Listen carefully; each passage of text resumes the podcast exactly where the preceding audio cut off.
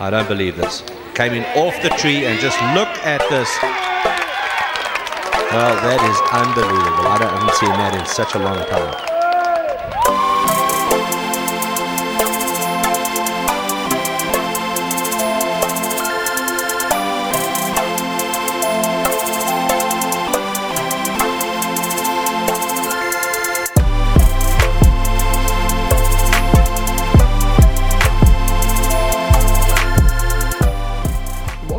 Everybody, to another episode of the Bogey or Better podcast. I'm Cameron, and normally we're joined by Dylan, uh, my co host, but uh, it's just going to be me today. Uh, Dylan's got some things going uh, today, so he'll be back with us next, maybe next week. Um, but yep, riding solo with me today. It is Pi Day. We're recording uh, uh, March 14th, so happy Pi Day. Even though you'll be hearing this on the 15th, figure to throw it out there. Uh, just got back. It's later in the evening. We got back from our round. Uh, since Dylan's not here, I get to just tell you my story and my version of it. We did another setup between me and Adam versus Tony and Dylan. Now, if you've been listening to our podcast, you will know that we've played a good set of matches. Um, best ball and it was best of three. Dylan and Tony won the first one, and then me and Adam won the next two. So they paid for a hibachi dinner for us. It was fantastic. Um, so for this time, we kept the same teams, but we went with a different format. We went alternate shot. So we all take take a shot off the tee. Whoever's we take, the other person has to hit. So and honestly, on paper, it really didn't seem that different. Um, but the first couple holes were weird, uh, not hitting. You know, after a good drive, having it was very a lot. It was a loss of control. Uh, you mean when Dylan comes back, we can see how he felt about it. But for me, it was it was different putting the shot just in one person's hands. Um, when we played the scramble format, it was pretty close each time. And, you know, it, it kind of. We felt, me and Dylan definitely felt the control as the better golfers in the pairings. But in alternate shot format, it's a little different because sometimes it may be more beneficial to use the drive of Tony or Adam so that we can hit the approach shot. It didn't really work out that way. Most of the time, we used my off the tee shot, but Adam really put in the work. The alternate shot format really put a lot of pressure on Tony and Adam because you know there was no bailing out by us hitting a you know a shot with them. It wasn't best ball. We had to play from wherever they hit. So it put a lot of pressure on them. But Adam really put in the work. I mean, he was sending me videos. We were working on a lot of stuff, and you know, it wasn't perfect, but I really didn't play well either. Um, it is tough to get in a groove when you only like hit a drive, then someone else hits the iron shot, and then you chip or you putt, and then you move on to the next hole, and then you hit a drive, then they hit an iron. Like, I have all new clubs. Today was my first round with my brand new clubs and I maybe hit my irons like three times. It was weird. But it was fun. I mean, well, I never said me and Adam won the first round. We scored 11 points to their 5, so we won by 6. And it was not there was not a lot of like tying clearly. There was 16 points had, 18 holes. We only tied 2 holes. It was pretty back and forth. Uh, after the nine, we were only up one. And we tied the 10th hole, and then 11, 12, 13, and 14. We went on a four four win streak, and we we won it by then. We were up by up by five with four holes left. So uh, we got to play the last four holes kind of fun and loose, so that was enjoyable. But being able to play all Maltby clubs now and there's no reason to pay for Titleist and TaylorMades. I mean, I just now that I have them myself and got to experience playing them, I just I will never there'd be no reason. For example, I have the Maltby KE4 driver and I hit one drive specifically. Uh, well, let's go back. I believe it's hole 13 or 14. It's a long par 5. It's trees on the left, kind of open on the right ish. But you basically need to, I mean, there's not a ton of room to play around with.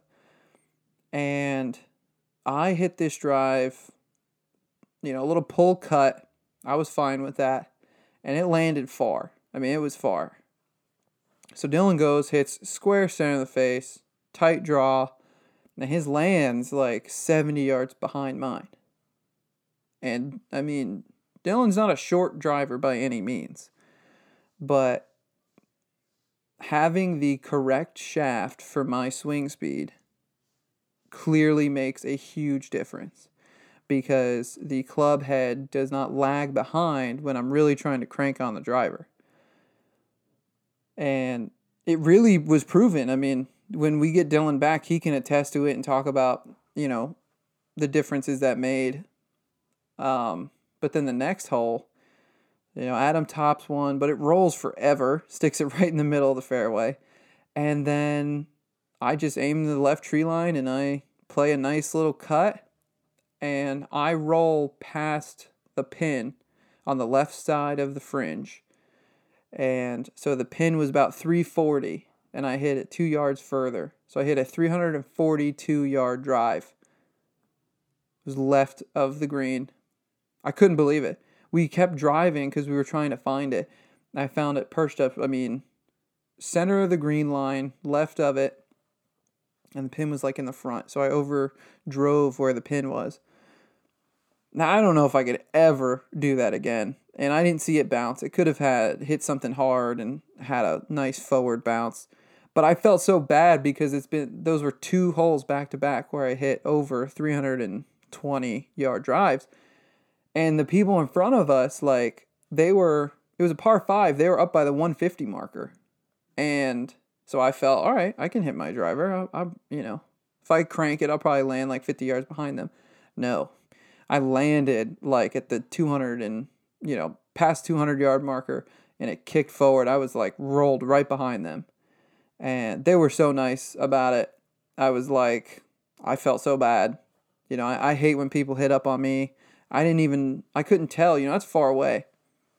But then the next hole, they're on the green and I'm like, okay, I can hit. And I hit like past the green on the left.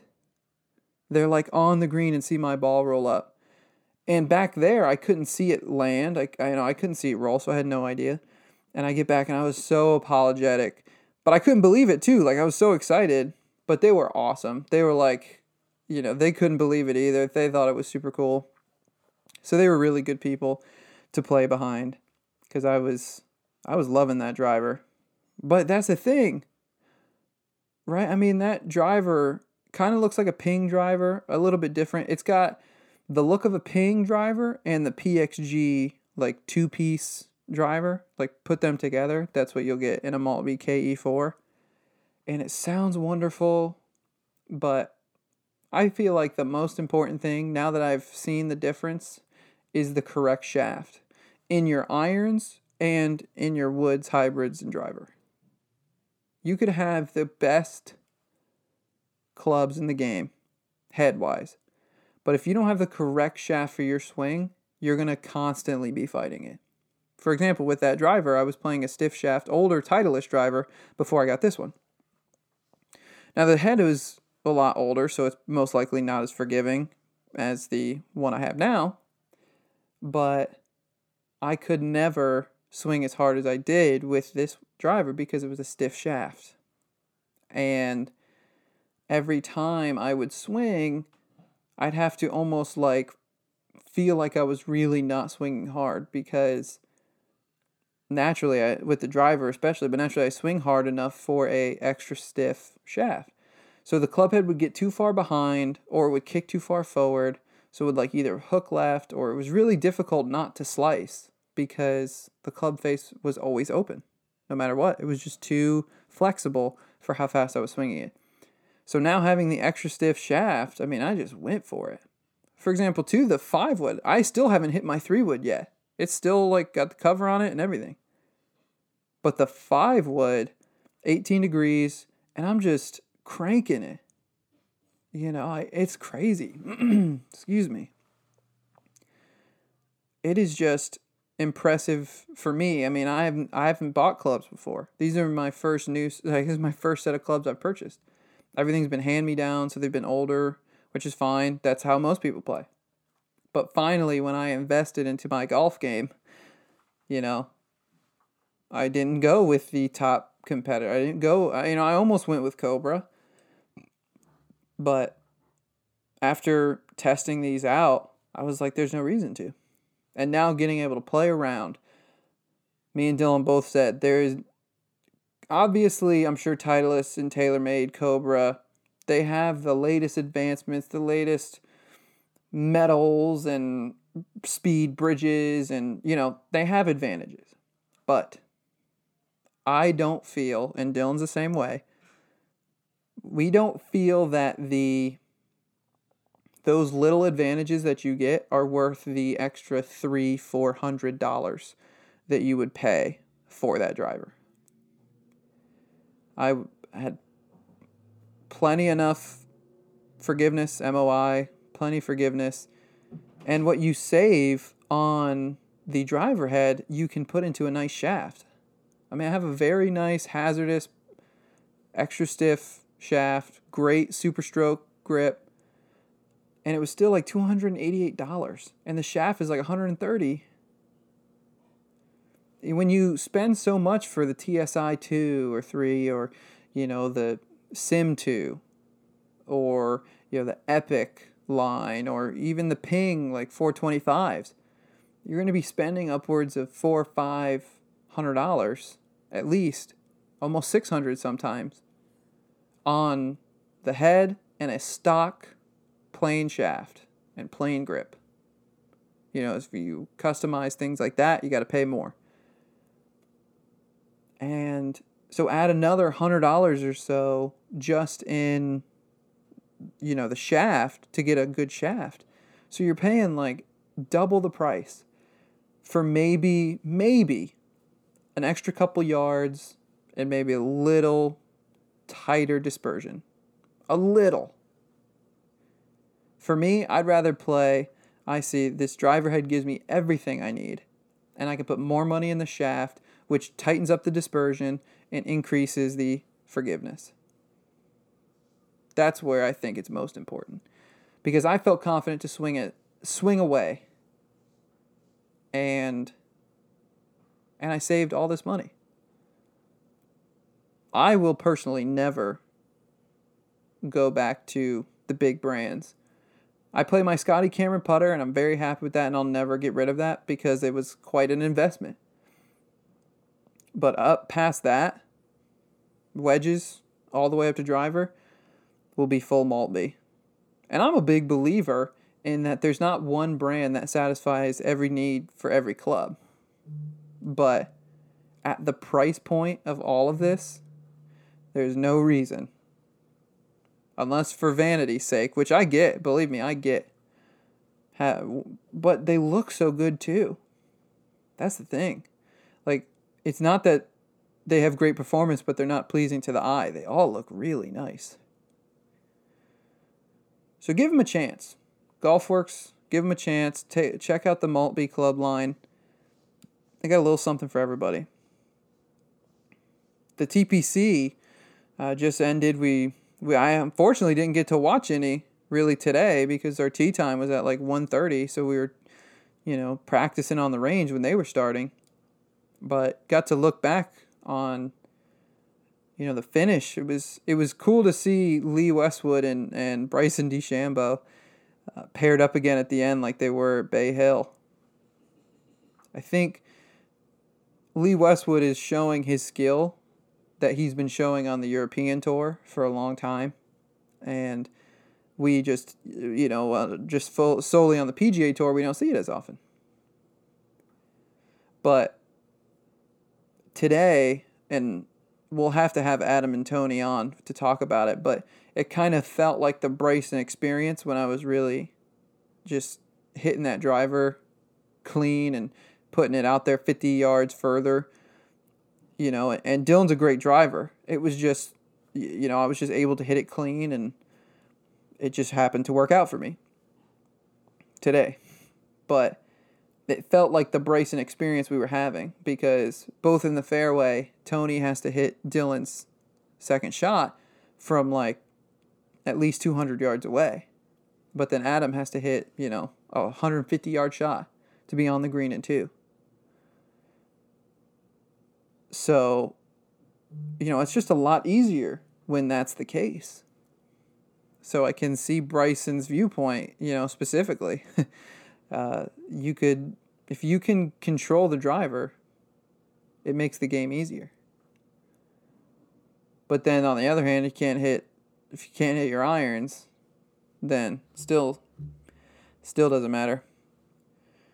Bryson has become one of the best drivers on tour and top three putting in the world. His iron play is still at you know top ten. His worst, I guess you could say, is his wedge game, and it's not all his fault because he plays those one length clubs. So the shorter irons are going to be just a little more difficult to be able to knock in distance wise. But he's turning into he's turning into one of the greatest to change golf. He's changing golf. Speed training has never been as popular as it is now. When Tiger came and changed golf with his swing speed, we he he nobody changed with him in the beginning, if that makes sense. That's why he was just destroying everybody. Nobody changed with him. But it seems like when Bryson started this, we started seeing more guys on tour see the the ability to make the game easier by being 50 yards further than your competitors. Which it clearly is. If you can hit if you're on, you know, let's say a par 4, not even. I mean, for example, the par 5s. They can if they can get a hold of one and put it and be you know, what did Bryson say? Driver nine. He kept saying on one par five, hit a driver and then a nine iron on the green. It's crazy. And now there's companies that sell all kinds of speed trainers and to increase speed. So what what's best for each person? You know, Bryson will tell you though that the speed training only matters if you can hit the center of the club face and you can control it. You can hit it as hard as you want, but if your club face is open, it does not matter. You're better off swinging a lot slower, putting it in the center of the fairway. What makes him amazing is that he's doing all that and keeping it relatively in the fairway. And then when he's, you know, in the rough, he has the strength to still hit, you know, a low iron and force it onto the green. There's not many people that can do that. Rory McIlroy could probably keep up with Bryson relatively in driving distance.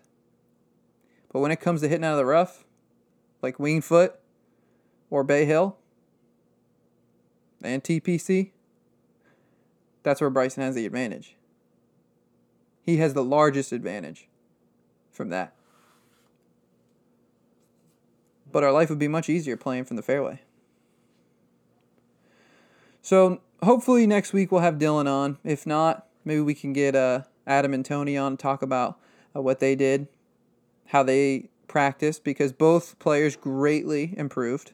Adam and Tony both uh, improved a lot. And um, so it'd be nice to see, you know, Dylan and I have taken on kind of the coach mentality and trying to help them because we appreciate as they get better. It makes us happy and it's more enjoyable for them. And so hopefully we'll we'll get into that. We've got I believe the Honda Classic is coming up to end the Florida run. We've had a lot of good golf televised, a lot of great. Congrats to Justin Thomas uh, getting the win. It's nice to see him on top of the winner's circle. Been a, been a little while for Justin Thomas. There is some good golf going on right now, getting ready for the Masters. So hopefully Brooks Koepka can get his knee together. Bryson can keep his run going. We might see some of the some of the best golf we've seen coming up, and uh, I'm clearly looking forward to it. I hope you guys are too. So look forward to uh, talking uh, to you next week. Uh, check us out on our Instagram at Bogey or Better Podcast and our Twitter as well and Snapchat too. You can find us there and uh, reach out to us. Hopefully, um, we can do another mailbag uh, episode coming up soon. So keep those questions in. We'll save them up and, uh, and run through those. And uh, we'll talk to you next week. Have a good one, guys.